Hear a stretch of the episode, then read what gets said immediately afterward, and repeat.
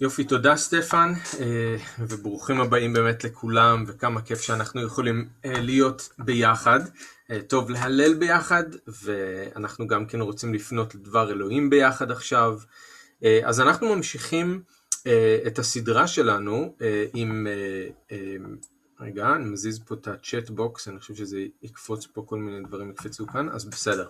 אנחנו ממשיכים את הסדרה שלנו אה, אה, בראשית עם אה, חיי יצחק. אז אם אתם רוצים לפנות לשם, אתם כבר יכולים לפנות לבראשית כ"ד. כמו שאתם יודעים, אנחנו כבר שלושה שבועות, זה בעצם השבוע הרביעי והאחרון שאנחנו נהיה בסיפור הזה של אברהם ששולח את ה... עבד שלו כדי להביא אישה ליצחק, אה, אבל אם הסיפור ארוך בהשראת רוח האלוהים, אז אנחנו גם כן רוצים לקחת את הזמן ולתת לאורך הזה מקום ולהשקיע זמן בללמוד את הפרטים, כי לא סתם זה ארוך ולא סתם דברים חוזרים על עצמם. אז אני מקווה שאתם לא אה, מתעייפים מהסיפור הזה, אלא מוצאים בתוך הסיפור הזה דברים שאתם יכולים ליישם בחיים, אה, דרך שהאדון אולי מדבר אליכם, מה שראינו עם אברהם בהתחלה, עם עבד אה, אברהם שהוא העבד הטוב והנאמן, עם היושרה הזאת שלו שראינו, אה, וגם מה שנראה היום. אנחנו מגיעים היום לסוף הסיפור ואנחנו נתמקד ברבקה. אה, אז אנחנו בפסוקים 54 עד 67, אנחנו מסיימים את הסיפור היום. אז אם אתם רוצים לפנות לשם, אני רק אזכיר שפעם שעברה סטפן לימד על העבד שהוא, ראינו את היושרה של העבד באיך שהוא מתנהל עם המשפחה של רבקה. הוא לא לוחץ, הוא לא משתמש בתכסיסים, מניפולציות, שוחד, כל מיני דברים אחרים, אלא באמת בוטח אה, באלוהים ומשאיר את הדברים בידיים שלהם. אה, ולכאורה לפחות, זה נראה כאילו שהוא הצליח. אני לא אומר שלא, אבל אנחנו תכף נראה שזה לא כל כך פשוט. בפסוק 50, אה, אחרי שהם אה, מדברים ביניהם על כל הדברים, ויען לבן ובתואל ויאמרו מאדוני יצא הדבר לא נוכל לדבר אליך רע או טוב הנה רבקה לפניך קח ולך ותהי אישה לבן אדונך כאשר דיבר אדוני ואז הוא אה, משתחווה לאלוהים ונותן להם את המתנות שהוא נותן להם, אז לכאורה פה זה נגמר ו... והוא מצליח, כן? ורבקה שלא. אז אנחנו צריכים לראות איך הסיפור הזה נגמר ולדבר על מה שיש לנו כאן בפסוקים האחרונים, אז תעקבו איתי ביחד מפסוק 54. ויאכלו וישתו הוא והאנשים אשר עמו, וילינו ויקומו בבוקר, ויאמר שלחוני לאדוני, שלחני לאדוני. ויאמר אחיה ואימה, תשב הנערה איתנו ימים או עשור, אחר תלך. ויאמר אליהם, אל תאחרו אותי, ואדוני הצליח דרכי, שלחוני ואלכה לאדוני. ויאמרו, נקרא לנערה, ונשאלה את פיה. ויקראו לרבקה, ויאמרו אליה, אה, התל, התלכי, התלכי עם האיש הזה, ותאמר, אלך. וישלחו את רבקה אחותם, ואת מניקתה, ואת עבד אברהם ואת אנשיו, ויברכו את רבקה ויאמרו לה, אחותנו את, היי לאלפי רבבה, וירש זרעך את שער שונאיו. ותקם רבקה ונערותיה, ותרכבנה על הגמלים, ותלכנה אחרי האיש, ויקח העבד את רבקה, וילך, ויצחק בה מבו באר לחי רועי, והוא יושב בארץ הנגב. ויצא יצחק לסוח בשדה לפנות ערב, וישא עיניו וירא והנה גמלים באים. ותישא רבקה את עיניה, ותראה את יצחק, ותיפול מעל הגמל. ותאמר אל העבד, מי האיש על הזה ההולך בשדה לקראתנו? ויאמר העבד, הוא אדוני. ותיקח הצעיף, ותתכס. ויספר העבד ליצחק את כל הדברים אשר עשה, ויביאיה יצחק האוהלה שרה אמו, ויקח את רבקה, ותהי לו לאישה, וינחם יצחק אחרי אמו. אז בואו נתפלל.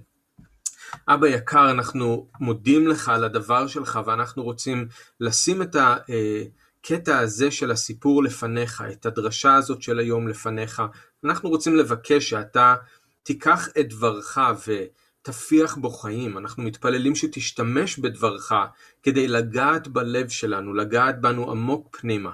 אנחנו מתפללים שאתה תיתן לנו גם לב רך, אנחנו מתפללים שנהיה כנועים לפניך, ומה שהדבר שלך מראה לנו, שנגיב אליו באמונה ובכניעה. אנחנו יודעים שאתה טוב אלינו, אנחנו יודעים שאתה תמיד מדריך, תמיד מחנך, תמיד מורה, תמיד מלמד. אז אנחנו מתפללים, אדון, שהזמן הזה יהיה בשבילנו לתועלת ויביא כבוד לשם שלך. אז אנחנו נותנים לך את עצמנו ואת הזמן הזה בשם ישוע. אמן.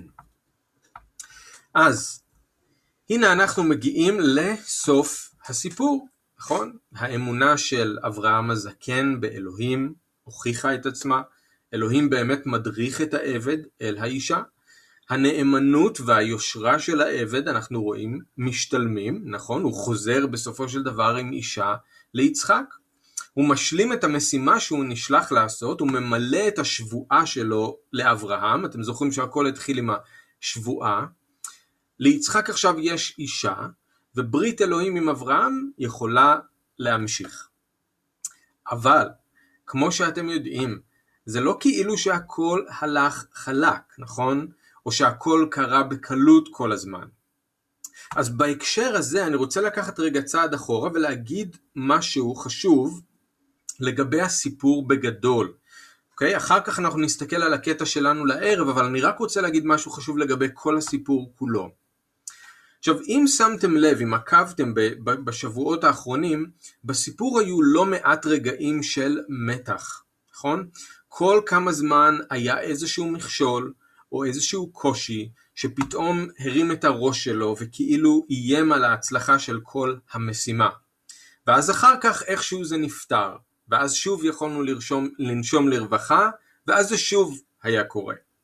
אז בהתחלה ראינו שהמתח היה עם אברהם, נכון? האם הוא יישאר נאמן לאלוהים ולברית שהוא כרת איתו בכל מחיר?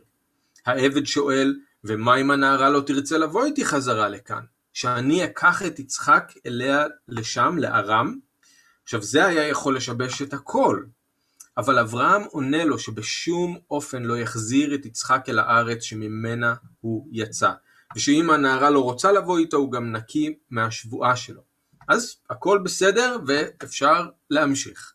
אבל אז שוב יש מתח, כשהעבד נפגש עם רבקה ליד הבאר. האם היא האחת? העבד חושב שהוא הצליח, אבל הוא לא בטוח לגמרי, אז הוא שואל אותה, בת מי את? וכשהיא עונה שהיא ממשפחת אברהם, אז העבד נופל ארצה, הוא משתחווה לאלוהים, הוא מבין שהוא לא סתם הדריך אותו אל עוד נערה יפה ואדיבה, הוא הדריך אותו ישר אל המשפחה של אברהם. אז שוב, הכל הולך מצוין. אבל אז יש את המפגש עם המשפחה של רבקה. וכמו ששמענו בשבוע שעבר, כן, העבד מבין, עכשיו הוא מבין שהיא האחת, אבל האם המשפחה תסכים לשלוח אותה איתו? אז אחרי שהעבד מספר את כל מה שקרה, הוא משאיר את ההחלטה בידיים שלהם. מה שתחליטו תחליטו, רק תגידו לי, כדי שאני אדע אם אני צריך להמשיך לחפש או לא. אז הנשימה שלנו נעצרת.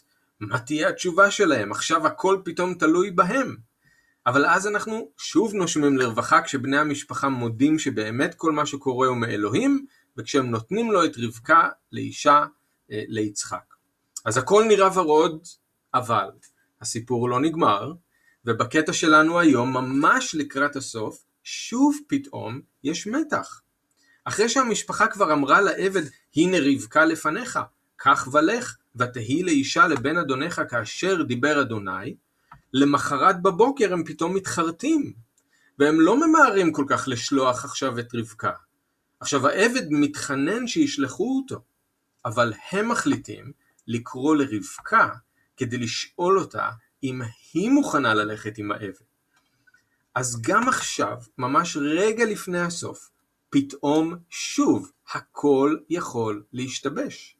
וזה גם אם אתם זוכרים בדיוק מה שהעבד חשש ממנו כשאברהם רצה להשביע אותו. מה אם הנערה לא תרצה לבוא? זאת הייתה הסיבה שהוא הסתייג, הוא לא רצה מיד להישבע. אז עכשיו יש לנו את הרגע המותח האחרון בסיפור. האם הנערה בעצמה תסכים לבוא? עכשיו הכל תלוי בה. וכאן רגע לפני הסוף האור באמת נופל על רבקה ועל הבחירה שהיא עושה. כי אחרי שהנשימה שלנו נעצרת בפעם האחרונה בסיפור הזה, היא זאת ששוב מאפשרת לנו לנשום לרווחה כשהיא אומרת רק מילה אחת, אלך. אז נכון שזה בסוף סיפור של הצלחה, אבל הוא מלא במתח. ומה כל המתח הזה בא ללמד אותנו? וזה מה שאני רוצה להגיד רגע על הסיפור כולו, ובבקשה אל תפספסו את האמת החשובה הזאת. גם כשאתם עושים את הרצון של אלוהים, גם כשאתם בדרך הנכונה, גם כשאלוהים מוביל אתכם, יהיו רגעים של מתח, ויהיו קשיים לא צפויים. אבל זה שיש מתח וקושי לא אומר שאתם לא בדרך הנכונה. לפעמים אנחנו חושבים שאם אלוהים פתח לנו איזושהי דלת, אז שאר הדרך בטוח תהיה קלה, כי אלוהים הוא זה שהוביל אותנו לזה. אבל זה לא נכון. אלוהים לא מבטיח שלא יהיו לנו קשיים, הוא מבטיח להיות איתנו בתוך הקושי. הוא איתנו בנאות הדשא ובמי המנוחות, והוא איתנו גם בגיא צלמוות. אברהם והעבד עשו את הכל נכון, ועדיין היו כל כך הרבה רגעים של מתח, ועדיין היה קושי. אז אל תוותרו, ואל תפסיקו לרוץ את המרוץ, ואל תחשבו שפספסתם את רצון אלוהים, רק כי יש נקודות של מתח בדרך, או כי נתקלתם בקושי. ואולי יהיו רגעים כאלה שזה ירגיש כאילו הכל אבוד, כאילו הכל הלך טוב עד עכשיו, אבל פתאום הכל משתבש. אולי זה אפילו יקרה ממש רגע לפני הסוף, בדיוק כמו בסיפור שלנו. אבל אני רוצה לעודד אתכם, תמשיכו להילחם את המלחמה הטובה ולרוץ את המרוץ. תזכרו שאלוהים אף פעם לא מרגיש מאוים. התוכנית שלו אף פעם לא נמצאת בסכנה. תזכרו שהוא אדון גם על הקושי וגם על הפתרון.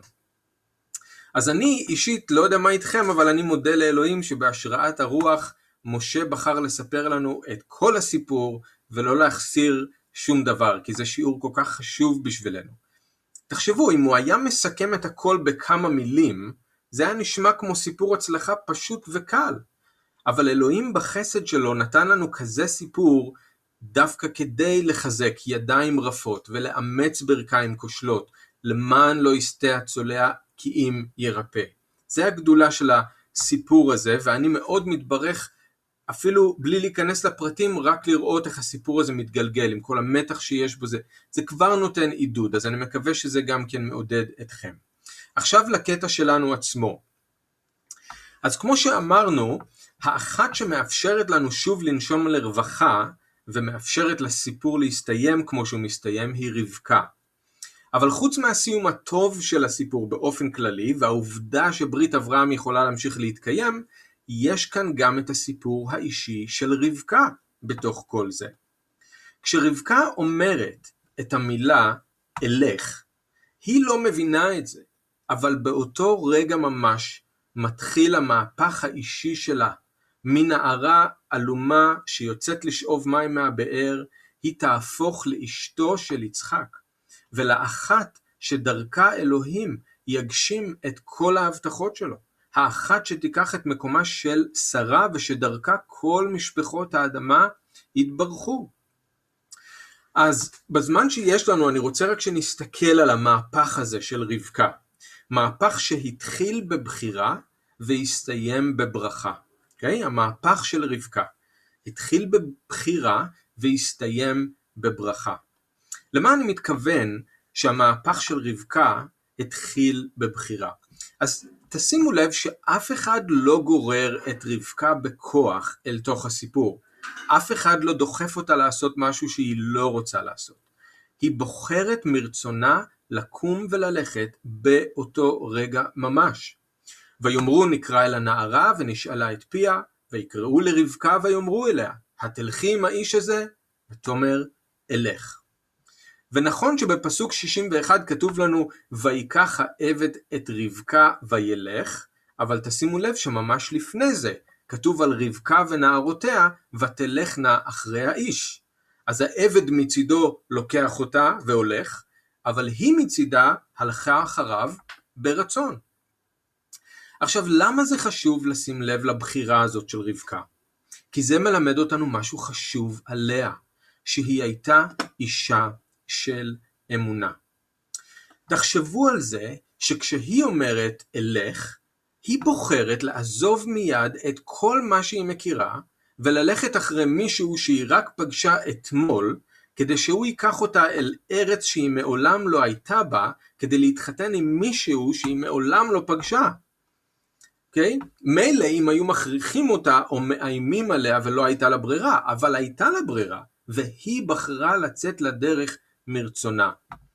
בגלל זה דרך אגב לא מעט פרשנים משווים בין רות המואביה לבין רבקה. במיוחד שגם רות השתמשה בדיוק באותה מילה כשהיא בחרה לעזוב את הכל וללכת אחרי נעמי, כי אל אשר תלכי אלך. אז המילה הזאת היא אולי קושרת לנו את שני, שתי הדמויות האלה, אבל כל הסיפור בכלל.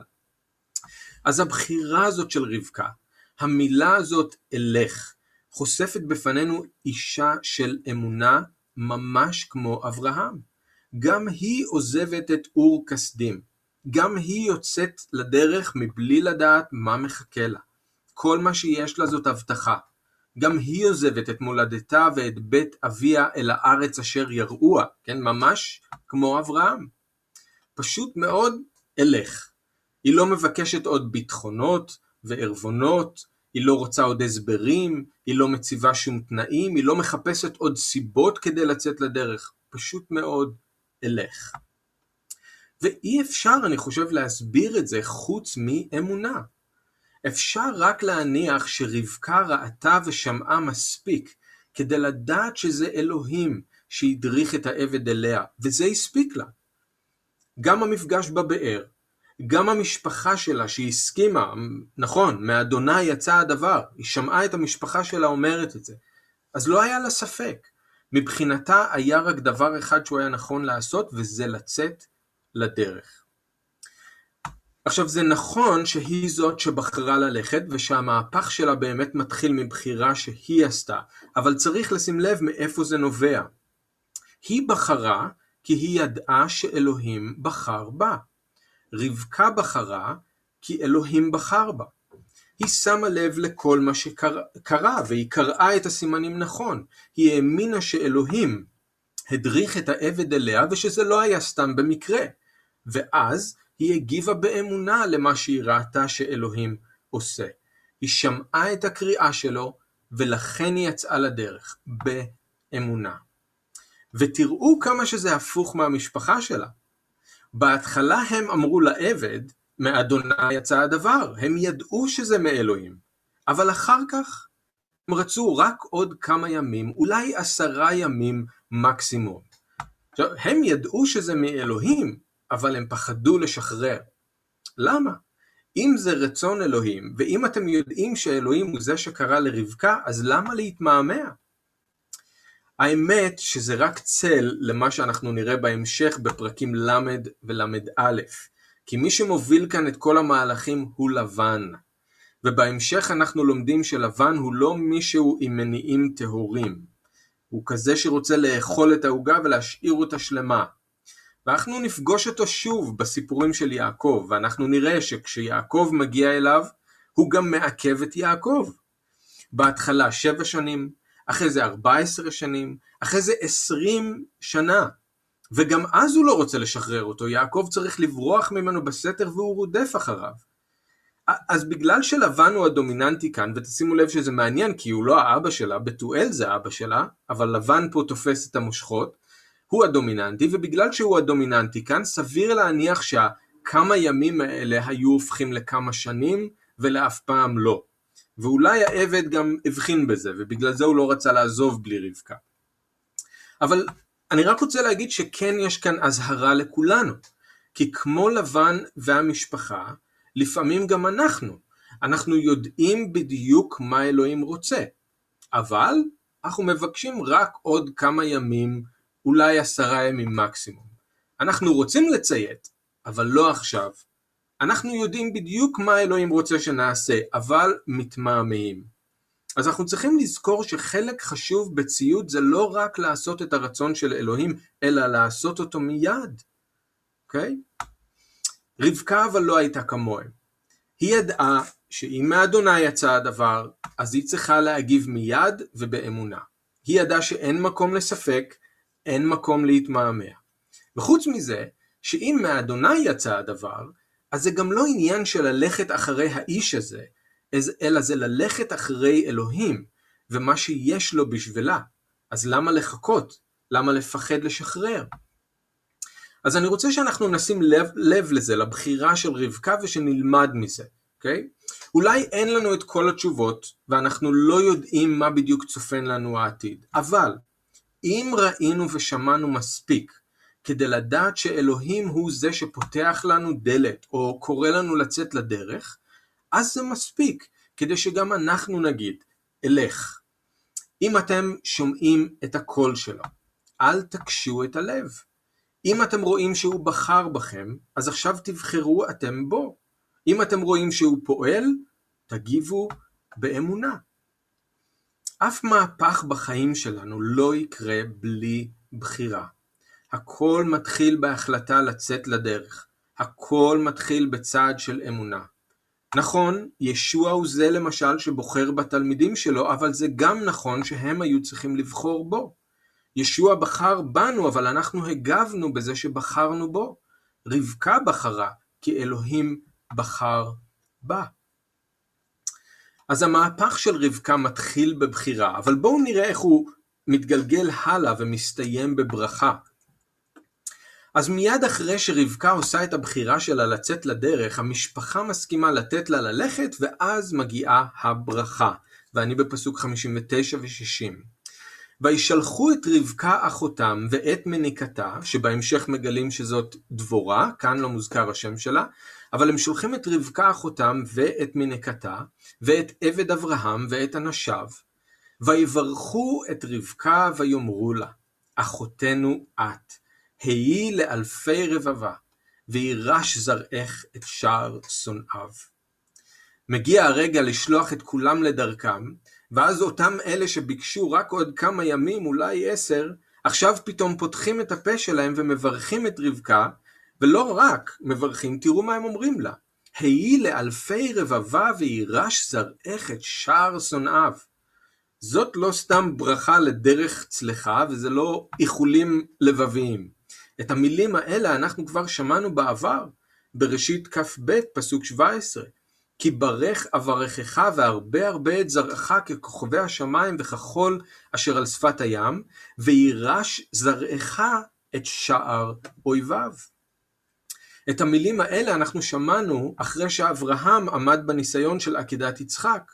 זה מה שאלוהים הבטיח לאברהם. וההבטחה הזאת, יירש זרעך את שער אויביו, קשורה ספציפית ליצחק. והנה רבקה יוצאת לדרך להיות אישה ליצחק. ומה נאמר לה? היי לאלפי רבבה, וירש זרעך את שער שונאיו. במילים אחרות, שאלוהים יגשים דרכך את מה שהוא הבטיח לאברהם. עכשיו, האם הם ידעו את מה שהם אומרים? סביר להניח שלא. אבל אלוהים משתמש בלשון שלהם כדי לברך את רבקה ולהתנבא על העתיד שלה כחלק מברית אברהם. האם רבקה הבינה את מה שהם אומרים לה? סביר להניח שלא. אני מניח שכמו מרים היא לא הבינה מה טיבה של הברכה הזאת, אבל היא שמרה את הדברים בליבה. האם העבד הבין? אולי. אם היה מישהו שהיה יכול לקשר בין הדברים זה רק העבד, אולי הוא הבין. ואולי כשהוא שמע את המילים האלה אז עלה לו חיוך על הפנים, וגם כאן הוא ראה את היד של אלוהים. אבל זה מעניין שבכל הסיפור העבד לא הזכיר אפילו במילה אחת את הברית שאלוהים כרת עם אברהם, אז אף אחד במשפחה לא ידע, כולל רבקה, רק העבד ידע. אז הם לא הבינו את הכוונה של המילים, אבל משה ידע.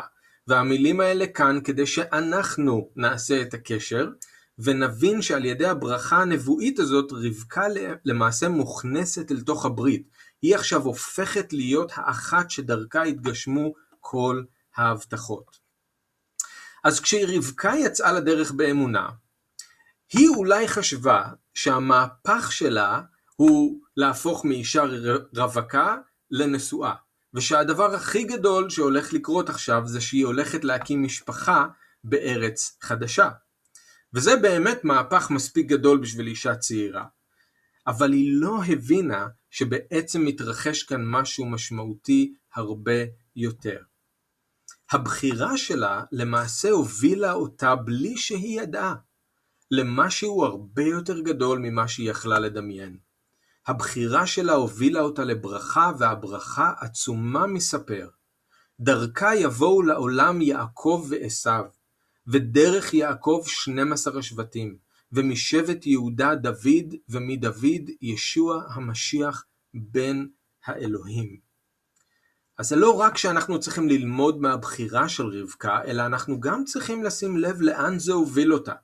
צעד אחד של אמונה, מילה אחת, אלך, ורבקה מצאה את עצמה בלי שהיא התכוונה בלב התוכנית של אלוהים להושיע את העולם.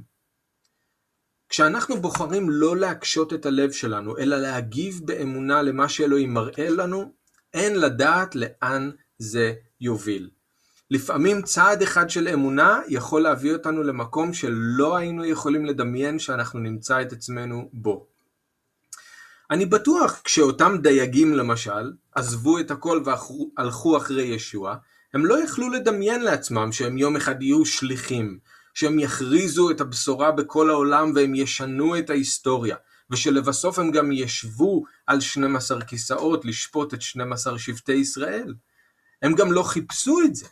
הם פשוט קמו והלכו אחרי ישוע כי הם זיהו שאלוהים עושה כאן משהו. הם לא ידעו יותר מזה באותו רגע. אבל אני חושב שלפעמים אנחנו אולי לא יוצאים לדרך כי זה לא נראה לנו מספיק גדול ומרגש מראש. וכאן צריך להיזהר שלא נפסיד בגלל זה את הברכה. אם התלמידים היו חושבים שלהיות דייגי אדם זה לא מספיק נוצץ, אז הם היו מפספסים את הברכה. אם רבקה הייתה מסרבת לצאת לדרך כי זה רק שידוך משעמם והיא מחפשת משהו מסעיר יותר, היא הייתה מפסידה את הברכה. היא יצאה לדרך באמונה כשכל מה שהיא יודעת זה שמדובר בשידוך שאלוהים מעורב בו איכשהו, אבל היא מצאה את עצמה בתוך הסיפור הכי מסעיר שיש. אתם יודעים, לפעמים ארון בגדים זה רק ארון בגדים, אבל לפעמים זאת גם דלת שמובילה אל מלכות קסומה. לא לשכוח את זה. אתם יודעים, כשאני נסעתי ללמוד בארצות הברית, כל מה שידעתי זה שאלוהים קורא לי לשם. לא ידעתי יותר מזה שום דבר. וזה גם היה בגדר בלתי אפשרי, לא היה לי כסף, אף אחד לא שלח אותי לשם, לא חיכתה לי כאן עבודה בקהילה או במכללה, אף אחד לא הבטיח לי כלום כשנסעתי לשם. רק ידעתי שזה מה שאלוהים רוצה שאני אעשה. ממש לקראת סוף הלימודים הדלת באמת נפתחה בשבילי ללמד במכללה, ובהמשך הדלת נפתחה בשבילי להיות רועה קהילה כאן בכרם אל. אבל זה לא שאלוהים התגלה אליי בהתחלה ואמר לי, אני קורא לך להיות מורה ורועה קהילה, אז אני רוצה שתיסע ללמוד. אני, כל מה שאני ידעתי זה שהוא פותח לי את הדלת ללימודים. הבנתי שהוא עושה משהו, זה הכל. אבל בגלל שעשיתי את הצעד הזה באמונה, מצאתי את עצמי מבורך יותר ממה שהייתי יכול לדמיין. הבחירה הובילה לברכה והברכה הייתה הרבה מעבר למה שאני ציפיתי. אם הייתי מזלזל בקריאה של אלוהים ללכת ללמוד, כי זה נשמע קשה או משעמם או כי זה לא מבטיח לי כלום בעתיד, אז הייתי מפספס את הברכה. אם הייתי יושב ומחכה ליום שאלוהים יקרא לי להיות מורה או רועה קהילה, כי זה מה שנועדתי להיות כביכול, הייתי מפספס את הברכה. כמעט תמיד אלוהים לא קורא לנו מראש למה שהוא מייעד בשבילנו, אלא הוא פשוט שם לפנינו הזדמנויות קטנות לעשות צעדים קטנים, ואז משם הדרך מתחילה להיפתח. אז אני רוצה לעודד אתכם, אל תפספסו את הברכה רק כי הצעד נראה לכם קטן מדי.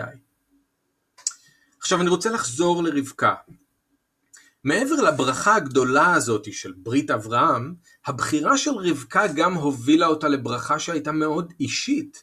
ואנחנו רואים את זה בסיום הסיפור כאן, כשהיא ויצחק נפגשים. יצחק גר באזור הנגב, בבאר לחי רועי. אם אתם זוכרים את זה, אז זה איפה שהמלאך התגלה להגר. כן? אז הוא מתגורר באזור ההוא שם. אנחנו קוראים שערב אחד הוא יצא לשוטט בשדה. ואז הוא פתאום רואה שיירה של גמלים והוא מתחיל ללכת לקראתם. השיירה מתקרבת, רבקה רואה מישהו בשדה שמתקדם לקראתם, וכנראה שהוא כל כך מרשים אותה, שהיא נופלת מהגמל ברגע שהיא רואה אותו. זה אחד הרגעים היותר משעשעים אני חושב שיש לנו בכתובים, היא נופלת מהגמל כשהיא רואה אותו. עכשיו הרבה פרשנים מנסים להסביר לא היא לא באמת נפלה, בעצם היא ירדה מהגמל לקראת יצחק כדי לקבל את פניו כאיזשהו מעשה של כבוד. הבעיה היא שזה לא ממש מסתדר עם מה שכתוב, בגלל שהיא קודם נפלה ורק אחרי זה שאלה מי זה האיש הזה שהולך לקראתנו בשדה. אז היא נפלה לפני שהיא ידעה שזה יצחק. אחר כך כשהיא מבינה שזה הוא, אז היא באמת מתכסה בצעיף מתוך צניעות והיא באמת מכבדת אותו. אבל כשהיא נפלה מהגמל זה היה בגלל שכנראה משהו בו היה מאוד מרשים. עכשיו, אני רוצה שתשימו לב, אנחנו בסיום הסיפור כאן, ואני רוצה שתשימו לב לתשובה של העבד לרבקה, כשהיא שואלת אותו מי האיש. הוא אומר לה, הוא אדוני. עכשיו למה זה משמעותי? כי כאן העבד בפעם הראשונה קורא ליצחק אדון. כי עד עכשיו זה היה אברהם. אז תשימו לב שיש כאן ממש מעבר בין יצחק לבין אברהם. ותראו שאברהם בעצם נעלם לגמרי מהסיפור.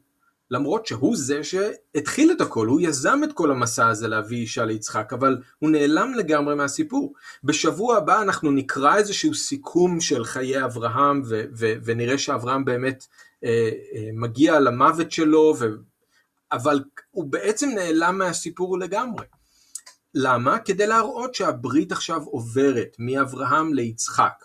אז למרות שאברהם עדיין בחיים, עכשיו יצחק הוא האדון. עכשיו תשימו לב גם מה קורה לפני שיצחק לוקח את רבקה לאישה. ויספר העבד ליצחק את כל הדברים אשר עשה. אז כאן ללא ספק העבד מספר לו את כל הפרטים ואיך הכל קרה, כדי שגם יצחק יבין שאלוהים בחר ברבקה. עוד סיבה זה כדי שהוא ישמע גם על איזו מין אישה היא, על הטוב שלה, הכנסת אורחים, על האמונה שלה ואיך שהיא בחרה לצאת לדרך. אין ספק שהוא מספר לו את כל הדברים האלה לפני שיצחק לוקח אותו, אותה לאישה. אז עכשיו יצחק לוקח את רבקה לאישה, ואנחנו רואים שהברכה האישית הזאת שרבקה זוכה לה, מעבר לברכה של ברית אברהם, היא בעל שאוהב אותה ומוצא בה נחמה. כתוב לנו בפסוק 67, ויביאיה יצחק האוהלה שרה אמו, ויקח את רבקה, ותהי לו לאישה, ויהביה, וינחם יצחק אחרי אמו. אז בפעם הראשונה בעצם, מאז הר המוריה והסיפור של עקדת יצחק, אנחנו פוגשים כאן בעצם את יצחק כאיש בוגר ועצמאי. זו פעם ראשונה שהוא נכנס כאן לתוך הסיפור, כן? אנחנו בסדרה שלנו חיי יצחק, אבל זו הפעם הראשונה שיצחק בעצם עולה כאן על הבמה. אבל אנחנו רואים אותו כאיש בוגר ועצמאי, מתחילים לקבל הצצה אל תוך האופי שלו. וקודם כל אנחנו רואים שהוא מביא את רבקה אל האוהל של שרה אמו. למה זה חשוב? זה חשוב כי זה מראה שגם הוא מבין והוא מקבל את זה, שרבקה עכשיו לוקחת את המקום של האישה והאם שדרכה התגשמו כל ההבטחות. עד עכשיו זאת הייתה שרה, עכשיו זו רבקה. היה אוהל שכולם ידעו שזה האוהל של שרה, עכשיו זה הופך להיות האוהל שלו ושל רבקה. אז מבחינה סמלית זה מאוד חשוב, כי הוא מראה שהוא עצמו מאמין שהיא האישה שאלוהים יעד, ושהיא עכשיו לוקחת את המקום הזה. אנחנו גם אבל רואים שהוא לא מתייחס לרבקה בקרירות. הוא לא לוקח אותה לאישה בעל כורחו. הוא לוקח אותו, אותה לא לאישה בכבוד. הוא אוהב אותה. הוא מוצא בה נחמה. בעצם כבעל, יצחק הוא לרוב מודל נפלא לחיקוי, ואנחנו נראה את זה עוד בהמשך. הוא היחידי מכל האבות שלא נושא אישה אחרת ונשאר נאמן רק לרבקה כל החיים שלו, וזה למרות שהיא עקרה לא מעט שנים. אנחנו גם נראה שיצחק מתפלל בשבילה, ושהוא נותן לה את המקום ללכת ולהתפלל בעצמה ולדבר עם אלוהים. אז הזוגיות הזאת של יצחק ורבקה זה משהו מאוד מאוד יפה ומאוד מאוד מיוחד, ואפילו ייחודי ב- ב- בזוגיות שאנחנו מוצאים בכתובים. אז, אם ככה, המהפך של רבקה מתחיל בבחירה ומסתיים בברכה. רבקה עושה צעד באמונה ובוחרת ללכת אחרי העבד להיות אישה ליצחק. כשהיא הולכת, היא זוכה לברכה אחת אדירה ששמה אותה במוקד התוכנית של אלוהים, וכשהיא פוגשת את יצחק היא גם זוכה לברכה אישית. היא הופכת למושא אהבתו, למקור נחמה עבורו, והיא תופסת את מקומה של שרה במשפחת אברהם. אז אני רוצה לשים את הכדור במגרש שלכם, בידיים שלכם. אני רוצה לשאול אתכם איפה זה פוגש אתכם. אולי מה שעומד ביניכם לבין הברכה זו הבחירה שאתם צריכים לעשות.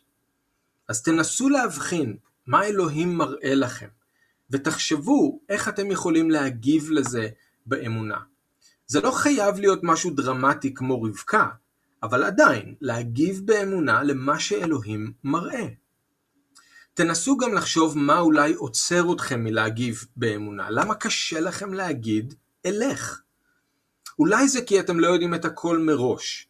אז תזכרו את רבקה. היא רק ידעה שמאדוני יצא הדבר, אבל היא לא ידעה לאן זה יוביל.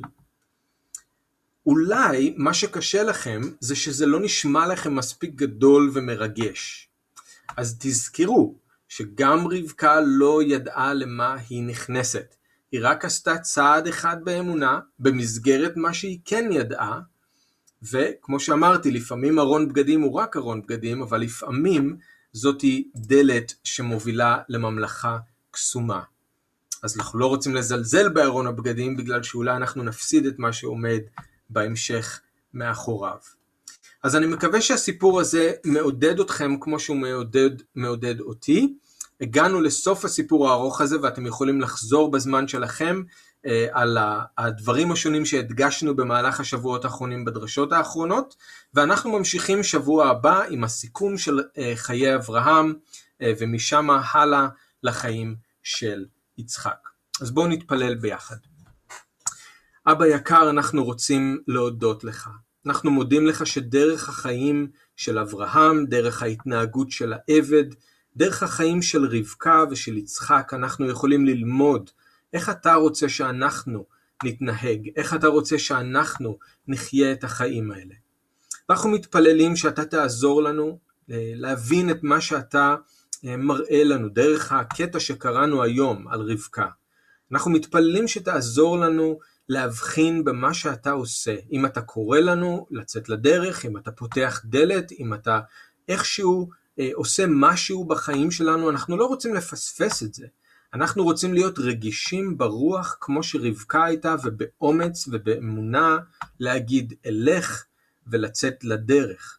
לא את הכל אנחנו יודעים מראש, אבל אנחנו בוטחים בך אבא, אתה טוב, תמיד אתה טוב, ואנחנו יודעים שכל מתנה טובה ושלמה באה ממך, אז אנחנו לא רוצים לפספס שום דבר, אנחנו לא רוצים לפספס אף ברכה, לא רוצים לפספס את מה שאתה רוצה לעשות בנו ודרכנו.